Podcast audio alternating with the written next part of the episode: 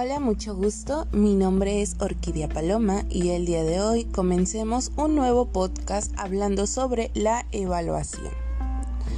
Comencemos hablando sobre la definición de la evaluación que es un proceso sistemático de registro y valoración de los resultados obtenidos en el proceso de aprendizaje de los educandos.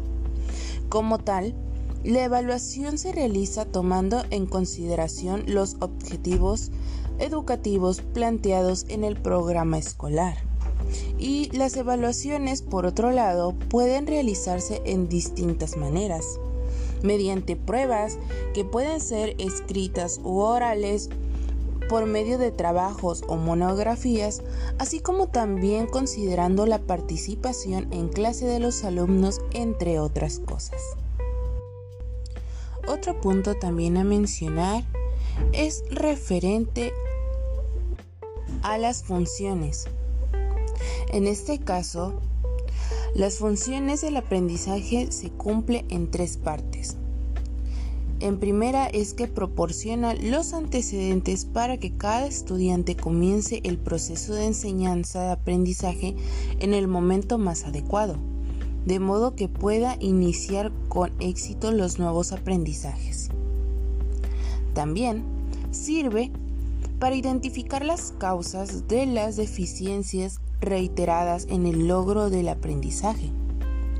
Otra función es que mejora el proceso de enseñanza y aprendizaje realizando la retroalimentación del mismo. Y por última función es que identifica el grado de aprendizaje de una o un alumno en cierto tiempo del proceso educativo, con el fin de calificar y decidir la promoción. Hay que reiterar que estas tres funciones de la evaluación están estrechamente relacionadas entre sí. Ahora es momento de hablar sobre la relación que existe en la planificación y la evaluación. En este caso, la planificación y la evaluación son dos funciones básicas en el docente. Son instrumentos de trabajo y mediadores entre el aprendizaje y la enseñanza.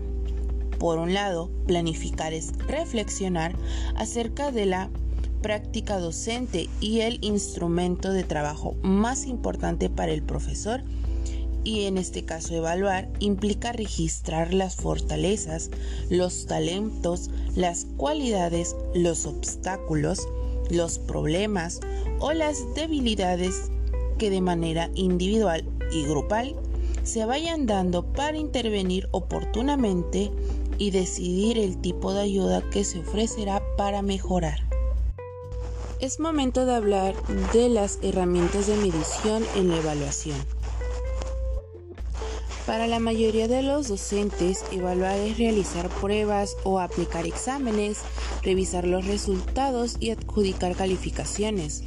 El propósito que se le da por lo regular a la evaluación es el de aprobar el aprendizaje a fin de otorgar calificaciones representadas generalmente con un número que describe el monto o volumen de lo aprendido.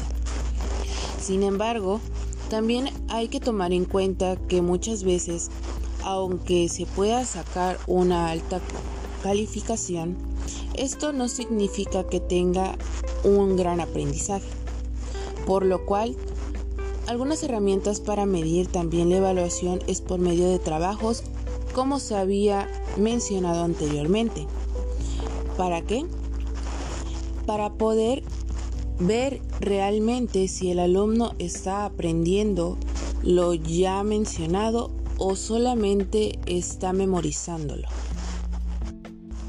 Como último tema vamos a hablar sobre la clasificación de las pruebas de evaluación.